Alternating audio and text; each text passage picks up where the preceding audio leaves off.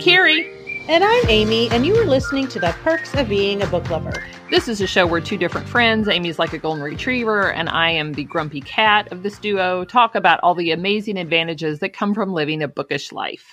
Each week we do a deep dive Q&A with a book lover, an author, awesome, a bookseller, bingo, a member of a book club, marvelous. We chat with bibliophiles from all over about why stories are integral to who they are.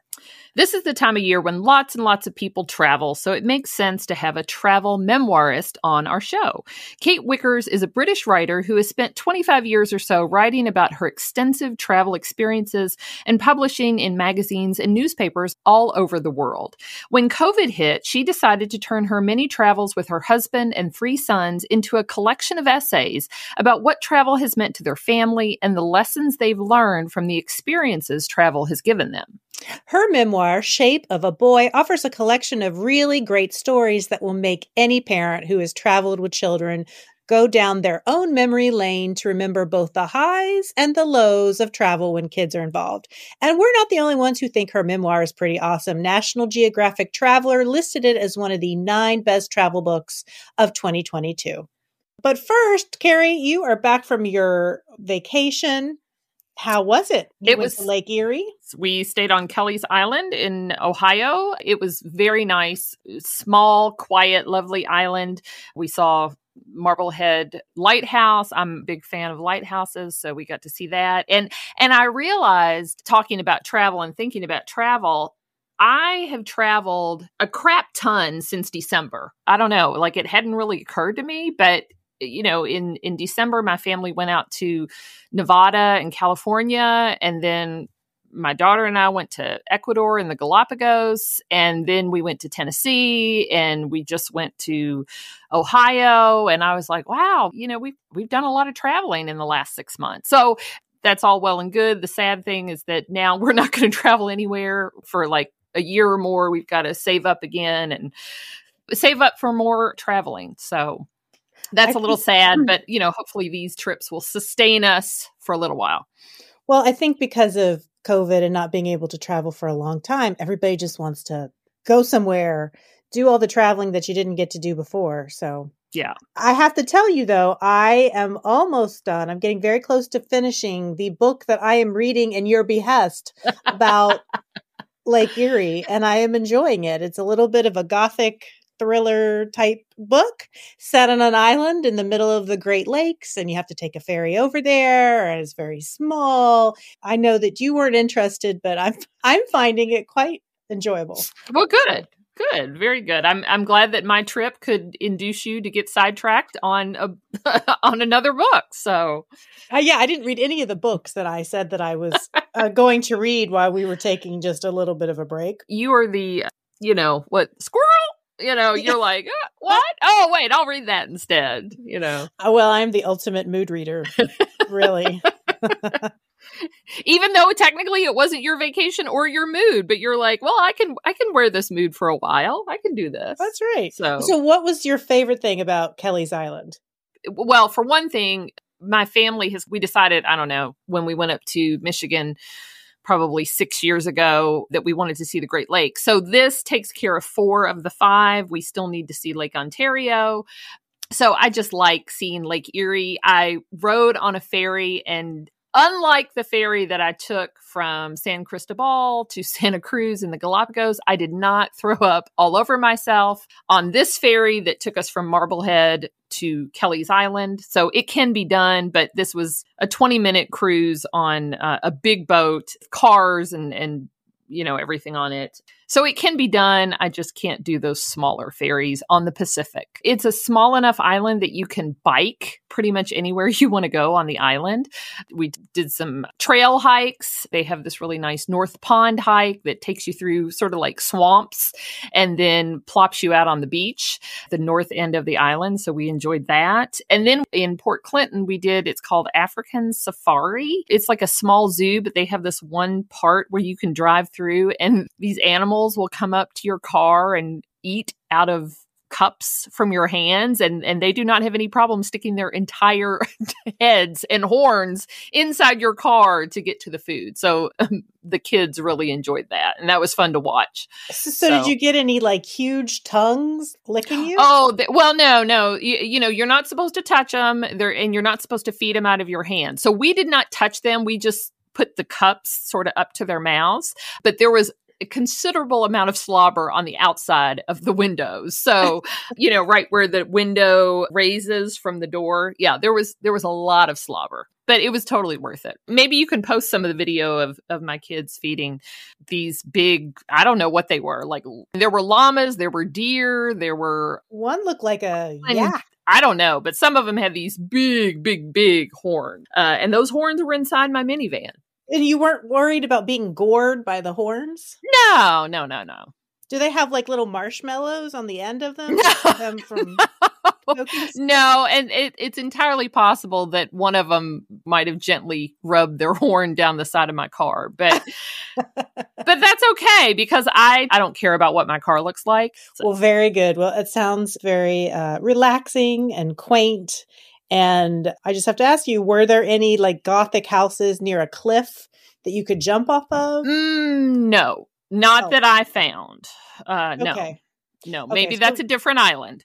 Yeah, it's the island I'm reading about in the book right now. Okay, no, Nothing like that. All right. Your kids might have been licking the, not licking. My kids weren't licking anything.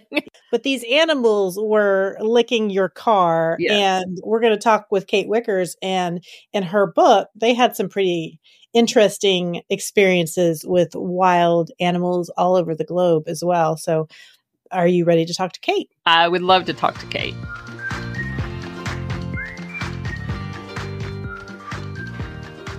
Kate Wickers, thanks so much for joining us today. Oh, thank you very much for asking me.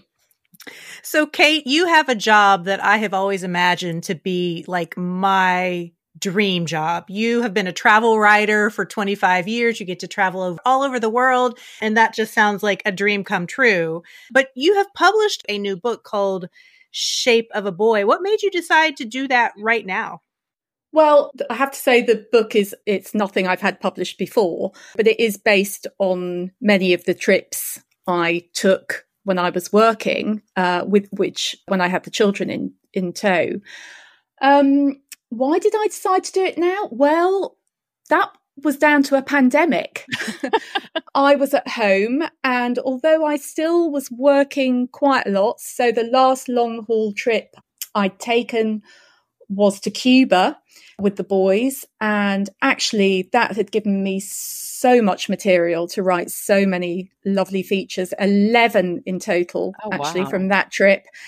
So I was still doing some travel writing, I was doing some editing, um, I was still doing some journalism, but I did have some more time in my hands because I wasn't going anywhere. And the boys were all home too from, well, Ben had just had his A levels cancelled.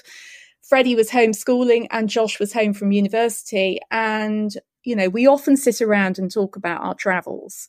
It's one of our favorite things to do. And, you know, we all shout out whatever version we have of um, events and often end up really laughing. And, you know, it was during one of these sort of lunchtime discussions I thought, oh, I'm going to dig out all my old journals. Now, I've kept journals for, you know, as long as I've been traveling.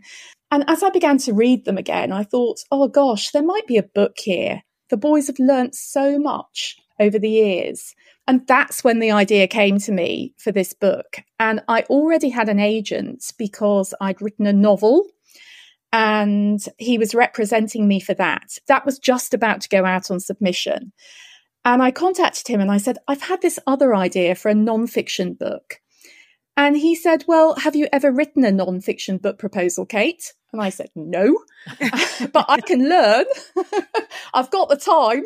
So I did that and put together a non-fiction book proposal, which I don't know if you know, but it's uh, a few sample chapters and then a synopsis of the book with a chapter breakdown and sent it to him. And he loved it. And he said, Well, let's put your novel on pause and let's see if this sells. And it did really quickly. Oh, couldn't believe it. And what was so wonderful about that was, of course, I had an offer from a publishers and they give you an advance to write the book. And of course, then I could sit and write the book knowing that it was already sold and you know it was it was wonderful it was a fantastic project and it just flowed. I loved writing it. It brought back so many happy memories and it just felt like a gift at that time.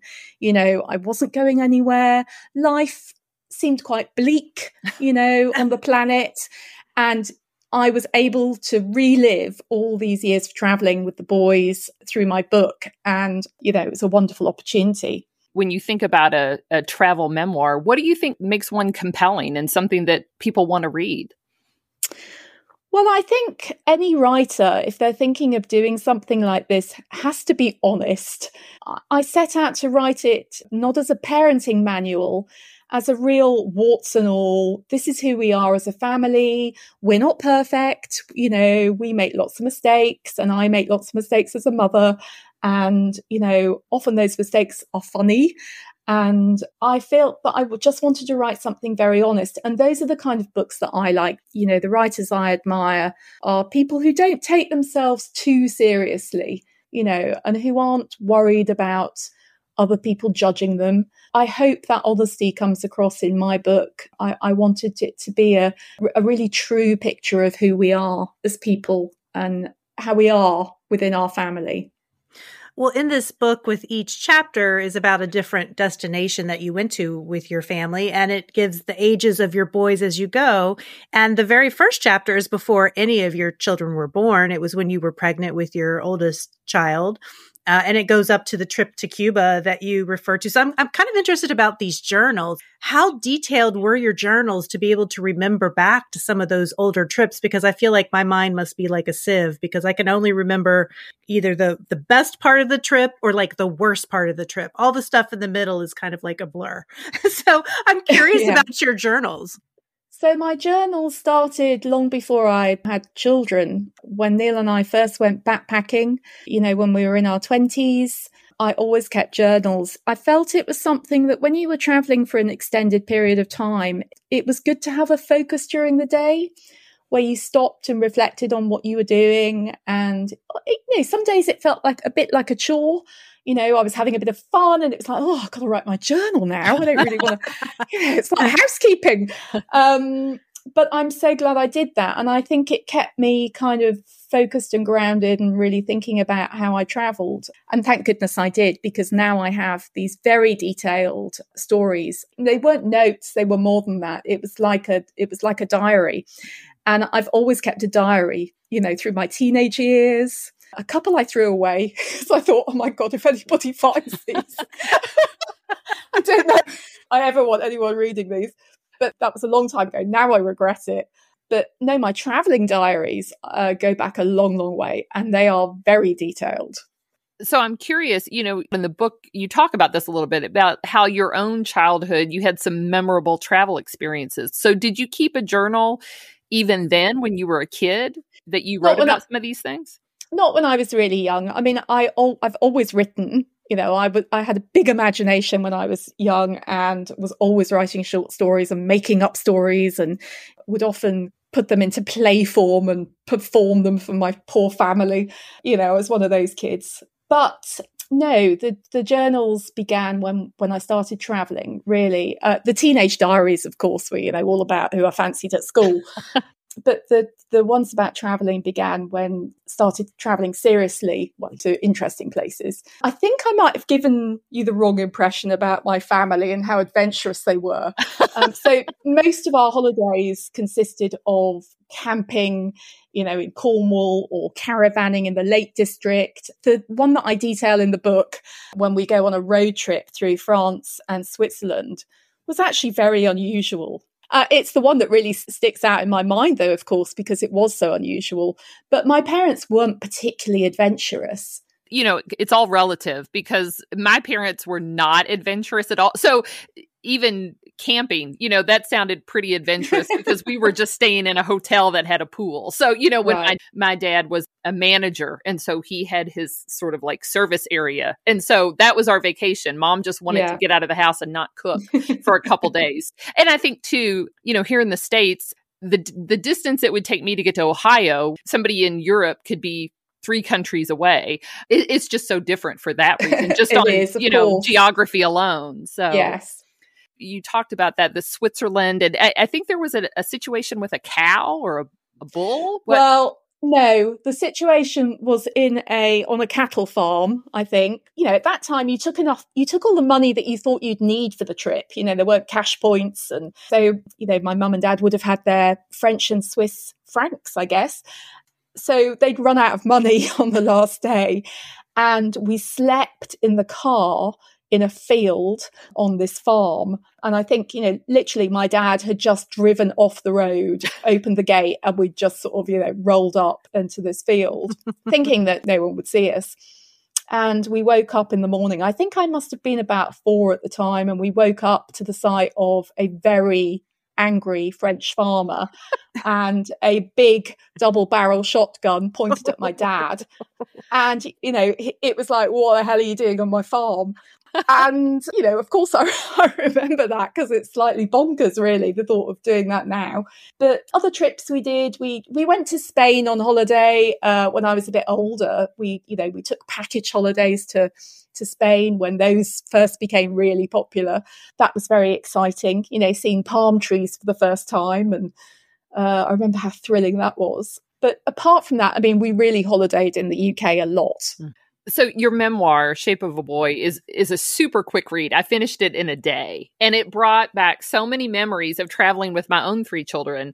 And i remember you know especially in the chapters where you, you talk about your sons being young you know in that baby toddler stage and i remember it felt like i was having to carry everything in the house with me you know even to go to the corner store for milk. And so you know when we would mm. take longer trips vacations it felt even worse. So what was your experience of traveling with babies like because it sounded at least from my perspective it, you weren't taking like all the carriers and the widgets and all the you know things that it seemed like I had to travel with with my kids did you figure out a way to to not do that well, the first trip I took with Josh when he was three months old was to Mallorca. And I think I was like any new mum in that the bag I had was like something an electrician would carry. It was this I mean, I can picture it now, this huge, great blue thing, and it had come with a pram I'd bought. So I felt like I had to use it, you know. And, you know, I packed lots of things I didn't need. The ironic thing about that trip was we got to the airport at Gatwick and we were giddy on the chance of this holiday with you know our first holiday with Josh and we decided we'd buy two duty free bottles of champagne which came with a an enormous free teddy bear. It was bigger than Josh. It was huge, this thing. and we arrived in Mallorca and all our luggage had gone missing. Oh, no. So we got to the hotel clutching Josh, two bottles of champagne, and this enormous bear, like a couple of rock star parents, you know. I just remember the guy looking at me like, "What the hell? You've got a baby yeah. and champagne." But our luggage did come, of course. But thank God for that electrician's bag I had with me because in it I had, you know, a, a few spare things for Josh. And I think after that, pretty quickly, I scaled things down. And by the time Freddie, you know, my third son came along, I was down to real compact packing and I, have always tried to buy things in the destination.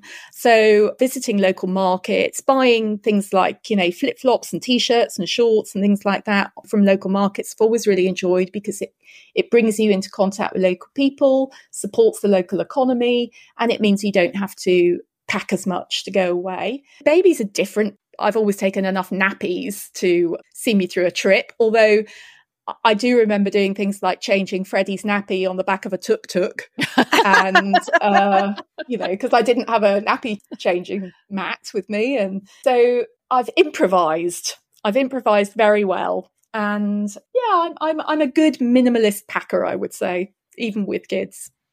So, when we say that you took your children to interesting places, we really mean it. For example, you traveled with your preschooler and toddler to Thailand, which your three year old thought was Toyland. And so, therefore, he was a little disappointed when you all got there and didn't see, you know, a big toy store laid out in front of him. So, were most of these travels related to your writing work, or were some of them just for fun?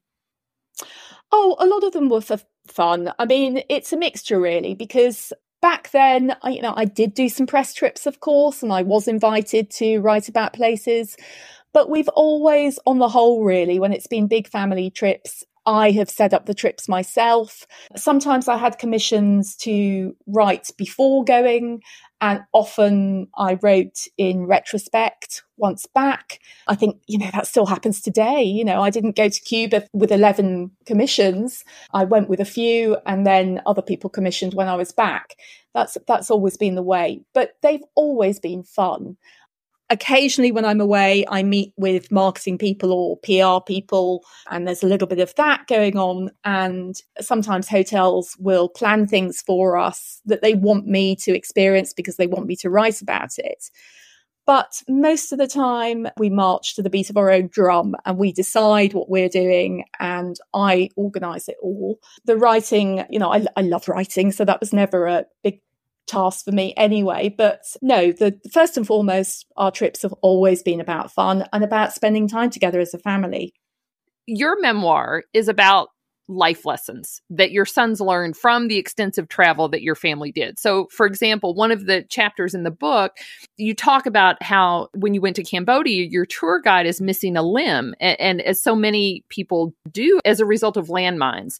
And that helped your child get real life lessons in empathy and not being scared of people who look different. So, I'm curious, was it difficult for you to narrow down some of the life lessons when you began sort of putting your memoir in order? And and were there any that you had to cut out?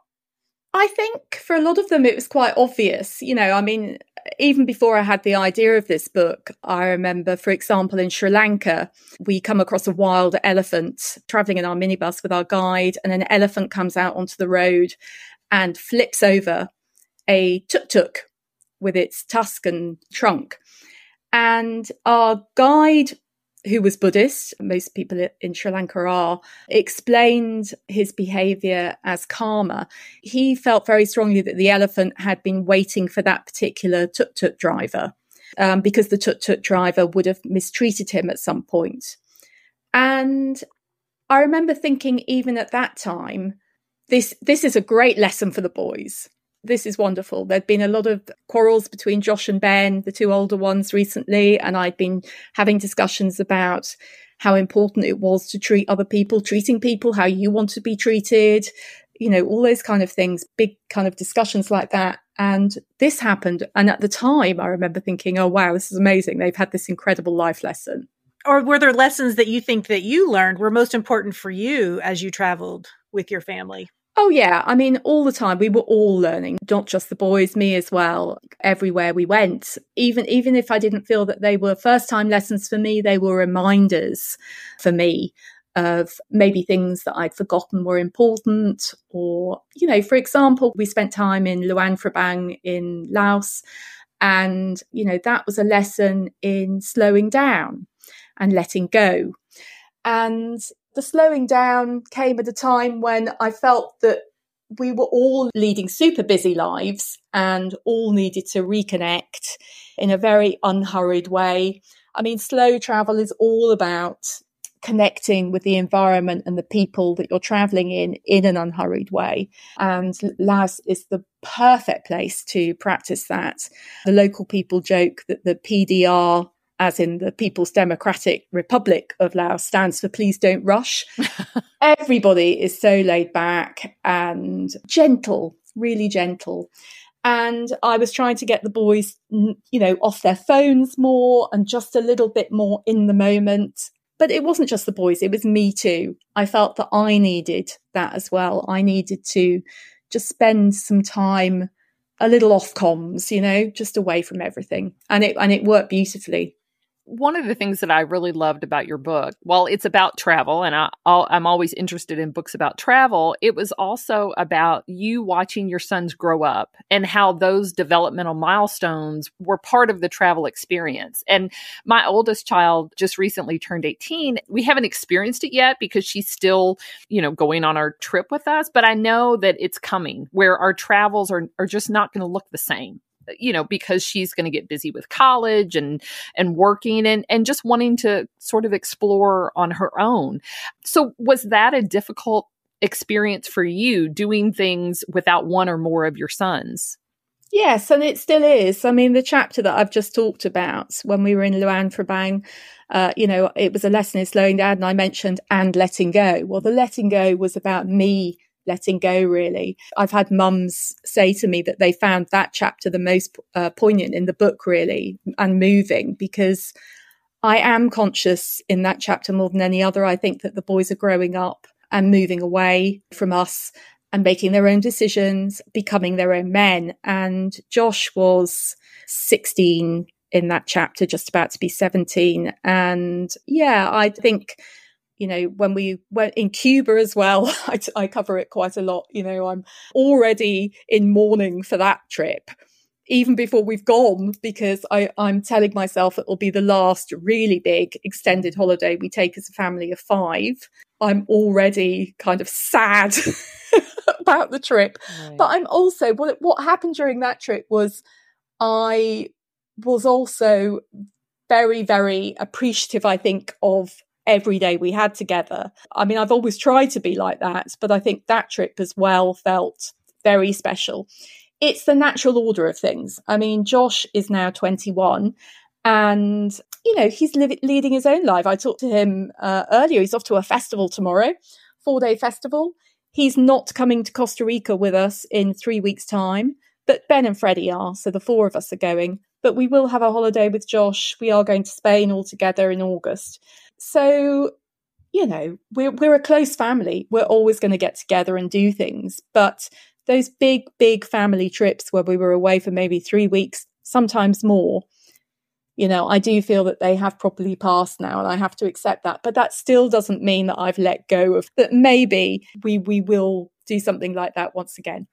But I also take great pleasure in seeing them going off and leading their own, own lives. And uh, especially after the time we've been through, through the pandemic, you know, it's wonderful to see them now enjoying their time with family and friends and girlfriends and just having a, having a great time. But yes, it's so difficult. I, I'm a crier anyway. I can get quite emotional thinking about the fact that those times are over.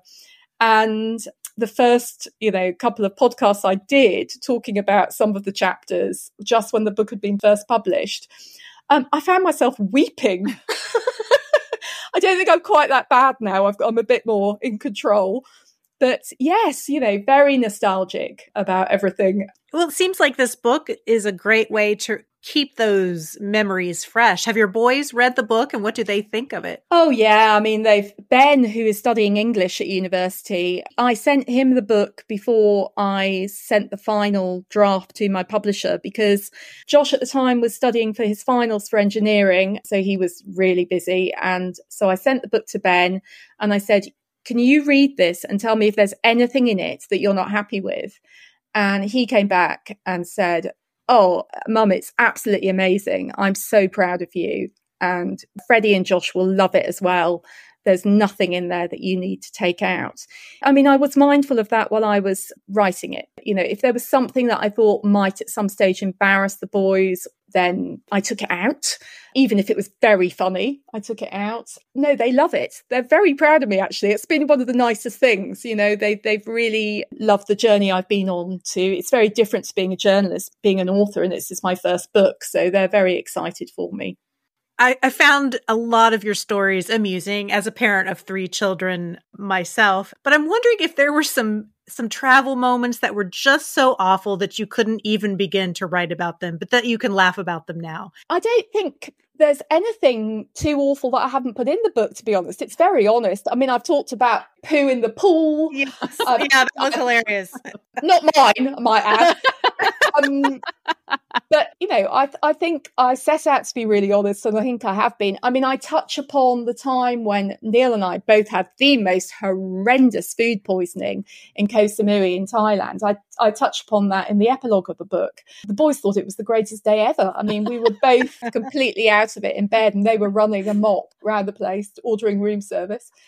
There, there have been a couple of instances that haven't been great. With yeah, I mean, you're not going to travel with three boys and no. not have accidents and you know things that go wrong. Ben's been pecked by a brolga, which is a like a big crane-like bird in Australia. I mean, that drew blood as well. Oh, pecked him up, just came up and pecked him on the head. But on the whole, I think we've got off pretty lightly, really. You know, considering some of the places we've yeah, been to. Absolutely you know, our middle child, he does not like changes to his routine. So you, we don't have any horror stories, but I did create a photo album and we call it vacations where Graham was unhappy. And so we have collected all the pictures of our middle child frowning, throwing a fit, just being very disgruntled. And we have a lot of them. Now he's 14 now and he's definitely getting over that.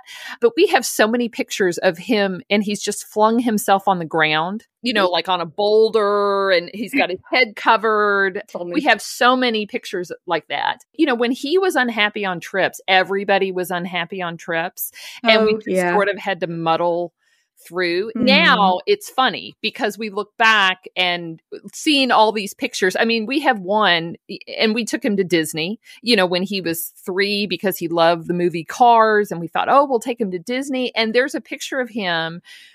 And we were waiting in line, I think, for the Buzz Lightyear ride. And the look on his face is just, you know, here here he is in the quote unquote happiest place on earth and he looks so miserable. And so, oh, you yeah. know, but it's fun now to look back at those pictures. We were not oh, I might do the same. I love that. we have a whole photo album. Graham unhappy on vacations. And that's great. And that's I'm, I'm going to yeah. do the same. I'm going to do each of mine can have the same. I love I love the idea of a grumpy photo album. Yes. Yeah. Fantastic. And, and we have picture mm. after picture after picture and now it's be, you know it's just become this big joke so oh, that's brilliant oh i don't know it was maybe seven or eight years ago our family went to colorado to uh, colorado springs which is just right at the base of the rocky mountains and the said child that i'm going to talk about i'm not going to say who it is uh, he was probably 15 at the time and, you know, doesn't really want to listen to mom and dad too much. So we were going to take this railroad, I call it a cog railway that will take you up to the top of Pikes Peak which is the highest peak in the southern part of the Rocky Mountains. And they warn you before you go that you should bring and drink a lot of water because the elevation will really dehydrate you. And so, of course, you know, what do moms always do before you get on something like that? They tell everybody, go to the bathroom. And they'll say, and you know, your kids will say, but I don't have to go. And you'll say, try anyway, right? the 15 year old at the time said, no, no, no, I don't have to go. I don't have to go you can't force somebody to go to the bathroom unless they're toddlers. So then he proceeds then to drink two big things of water. And this trip up the railway takes probably an hour to an hour and a half to get all the way to the top. So about halfway through the trip, he starts saying, you know, I have to go to the bathroom. Well, there's no bathroom on here. Remember us saying, you know, you needed to go to the bathroom down at the bottom and the announcements that they were making on the train that there's no bathroom mm. on the train. So we get a little farther and he's like, yeah, I, I, I really need to go to the bathroom. And again, we're like, well, I mean, we've got nowhere for you to go. Just see if you can hold it a little bit longer. And so at some point he says, if I don't go to the bathroom, I'm going to burst. Oh gosh, do you know what? I feel for him. I I am that person. well, so we're sitting on this train and it's it's open on the sides. So there are no glass in the windows. It's an open air train and our little family all has one bench. And so we have these empty water bottles, right? And so my husband says, okay, well, we're not going to look, but we're kind of like going to lean down around you and you just pee in this bottle. Which he does. But at this point, he had held it so long, and I don't know if you've ever done this, held it so long that when you actually start going to the bathroom, it kind of hurts because your bladder has cramped up. So starts to pee. But what happens is then he kind of groans like super loudly because it hurts when it's coming out. And everybody around us is, they know something's going on. They're not Yeah. sure what it is, but something is going on. Well, now they know. All those people, they know now. I'm pretty sure that they knew after too. So he finishes relieving himself in the bottle. And then, of course, hands the bottle to my husband. And my husband doesn't want to hold this bottle of pee all the way up to Pikes Peak. And like I said, it's an open air train. Mm-hmm. He's sitting next to the window. He's just going to reach out and he's just going to pour it out. Oh no. And so he does that. And as the train just moves a little bit further and we look out the window, we see that there are construction workers Oh, working on the side of the tracks, but we couldn't see them because of the the angle that the train was on. So Oh, we're pretty sure that those construction workers got doused with a big load of urine. oh dear. It's a famous or maybe infamous family story. it is so funny, but at the time we were all in a horrible mood by the time we got to the Uh, top I of bet. Pikes Peak and we have the pictures to prove it. There, yeah. Oh. Anyway, that's my story. Oh. But I hear that you have another book coming out next year. Can you give us the scoop on that? Yes, I do. I'm on the final edit of it now, actually. I'm eating, sleeping, and, you know, it's just all consuming. It's a very difficult period, this, because you're at the point of letting it go, you know, so that the final edit's always difficult because you just keep on thinking, oh, maybe I can make it better. Maybe I should include this. But at some point, you've got to say, okay, this is the end. It's called Mum, Maman, Moeder. So, uh, mum, obviously, and maman, the French for mother, and moeder, which is the Dutch word for mother. And it's a journey of motherhood through 12 cities. It's another travel memoir, but it's much more personal. I wrote the book and then sat back and read it through, and I'd written a book about motherhood that I felt wasn't honest enough. And by that, I mean that I set out to write another quite breezy travel memoir with amusing stories about what it's like being a mum and, you know, traveling with your kids again. And I felt that if the focus was on motherhood, then I had to be a lot more honest about the times when life had been harder. And by that, I mean postnatal depression after Freddie was born. So I had to dig quite deep to write about that. That was difficult, but now it's done. I feel so proud. It's in there and it's so important to talk about these things. It's made the book something different. It's different to Shape of a Boy. You know, there's still lots of humour in it. Um, that's what life's like, isn't it? And I think us British people are very good at laughing at ourselves. you know, black humor is something that really appeals to us. So even in your darkest times, being able to sort of see the funny side of things is important too. But I don't skirt over how awful that time was. So I've included the the bleak moments of becoming a mum and my journey as a mother through the book. Well, Well, I'm going to check it out for sure. It sounds awesome. Thank you. Well, I think now is a time for us to take a quick break. And when we come back, we're going to talk about what we're reading.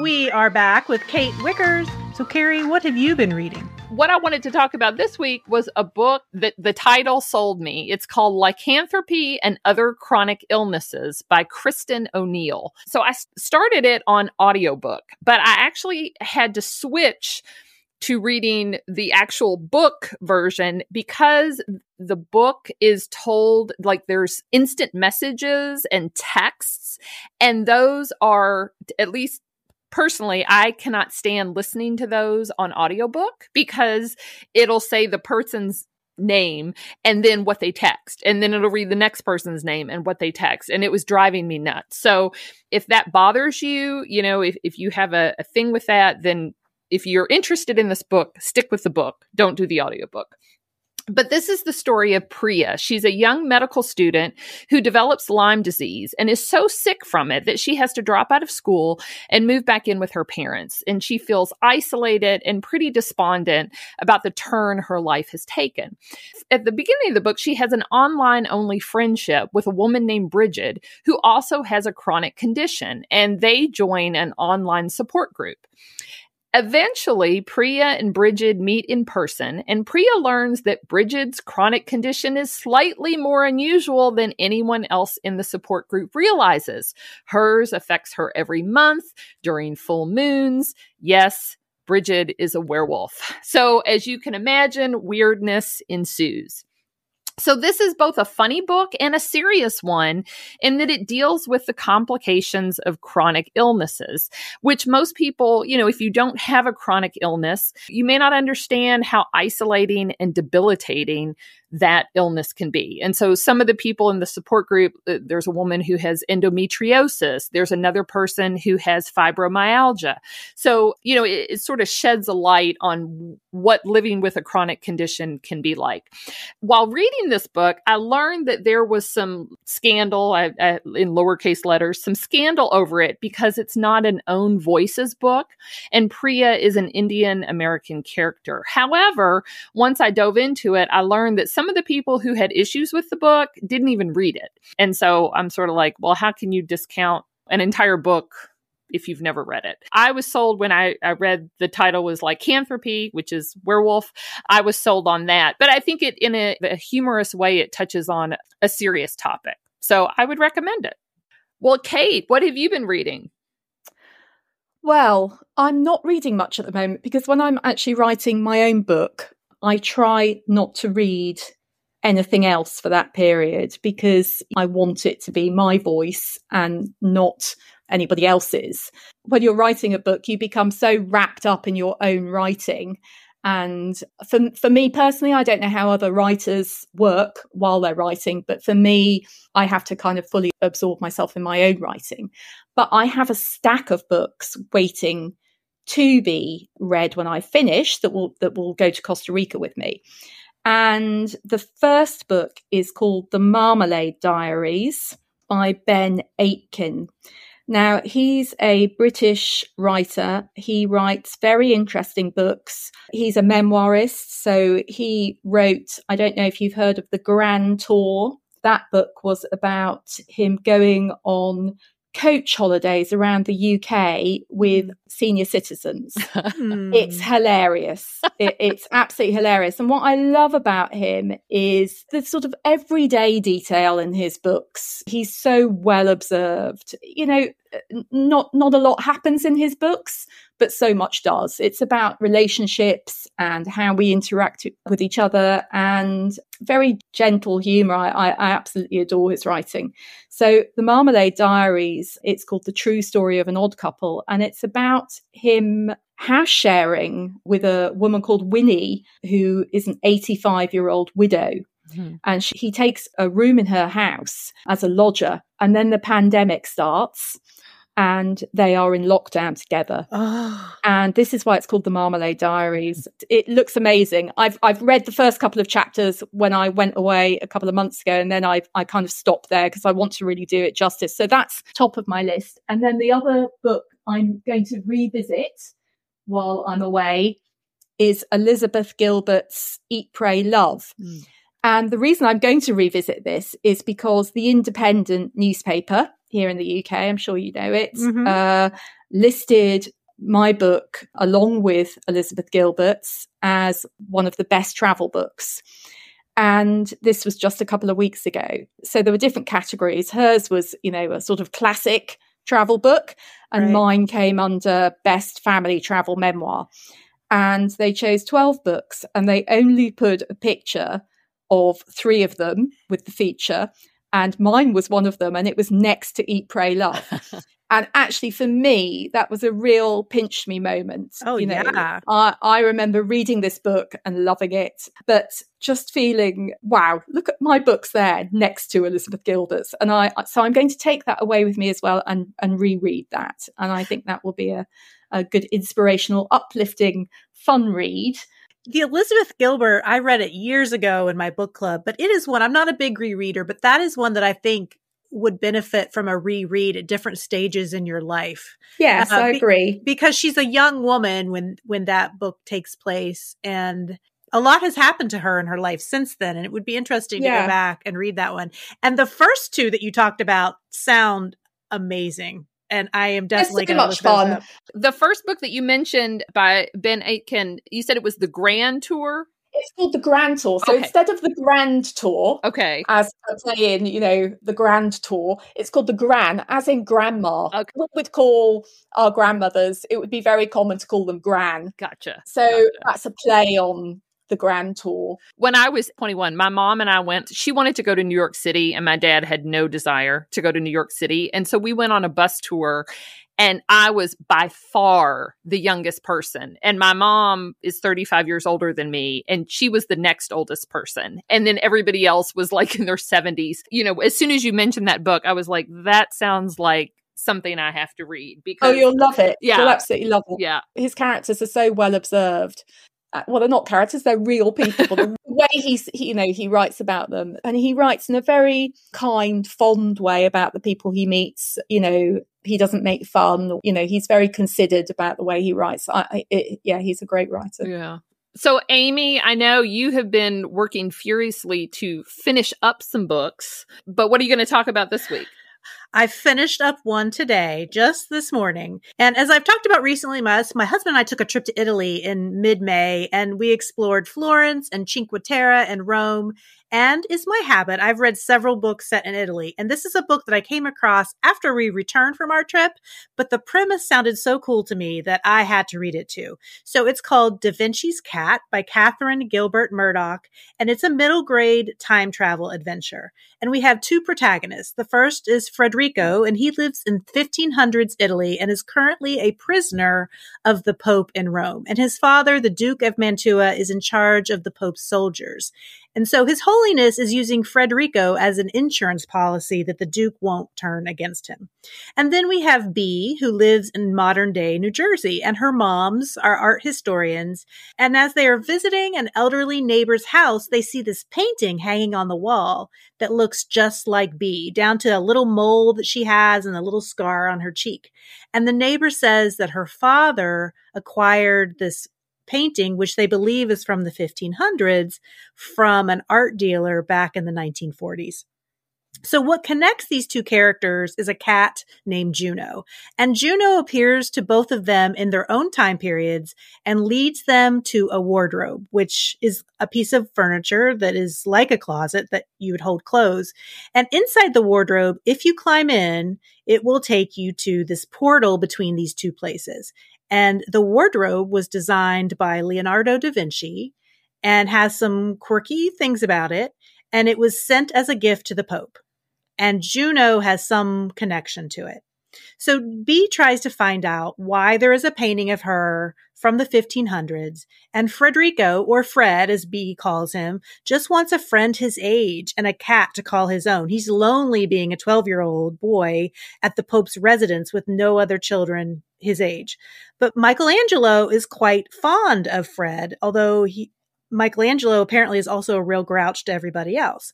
So this adventure involves artists and architects like Michelangelo, Raphael, and Bramante. But will their adventure lead to the erasure of the Sistine Chapel? So this was a fun book to read that definitely had some of the Lion, the Witch, and the Wardrobe vibes. And in fact, Bee comments on the fact that this feels like the Lion, the Witch, and the Wardrobe. And it's a fun adventure story featuring two 12 year olds. Now, I happen to love time travel books, but as is the case with many time travel books, there are things in here that will make your head hurt a little. Things like if you change one thing in history, it's a domino effect that will change 20 more things. And of course, you have to suspend disbelief a bit. But I really enjoyed the story, and I actually learned a lot about Michelangelo and the jealousy and competition between all these great Italian artists in the 1500s. Here's one example example about something that I learned, which is that Michelangelo in the book is described as being exceedingly smelly. And apparently this is true. Personal hygiene was not his strong suit. And so Murdoch did a lot of research for this book about the artist, and the character of Frederico uh, is based on a real person. So it's funny that you should mention Elizabeth Gilbert, Kate, because Catherine Gilbert Murdoch is the sister of Elizabeth Gilbert. Huh. Oh, how uh, funny. Who wrote Eat, Pray, Love. And hmm. Catherine hmm. may not be quite as well known to the wider public as her sister Elizabeth, but she has written many books for YA and middle grade readers. And in fact, her book titled The Book of Boy was a Newbery Honor winner. Hmm. Ah, interesting. That yeah, interesting. So I would recommend this for middle grade readers and above, but even adults like me. It was a it was a good palate cleanser among some other heavier books that I've been reading.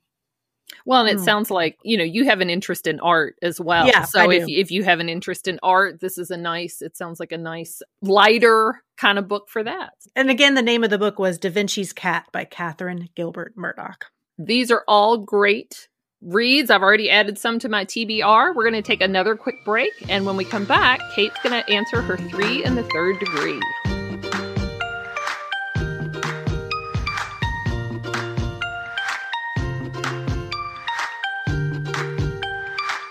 We are back with Kate, and we are going to ask her some very probing questions.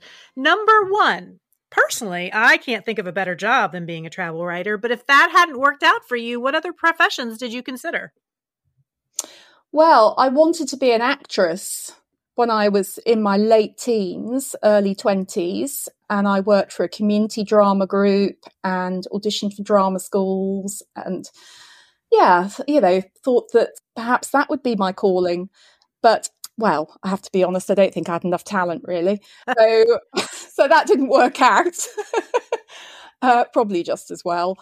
Um, I trialed a few other jobs before I settled down, before I went to university and studied media and communications. I had a little stint as a window dresser.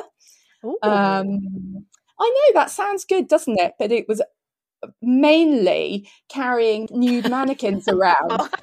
Um, it wasn't as exciting as I thought it might be, so that didn't last long. When I first started my degree, I was studying international relations as well as media, and I thought perhaps I'd be the next Kate Adie. I don't know if that means anything mm. to you, but she was a war correspondent, oh, very famous okay. war correspondent here.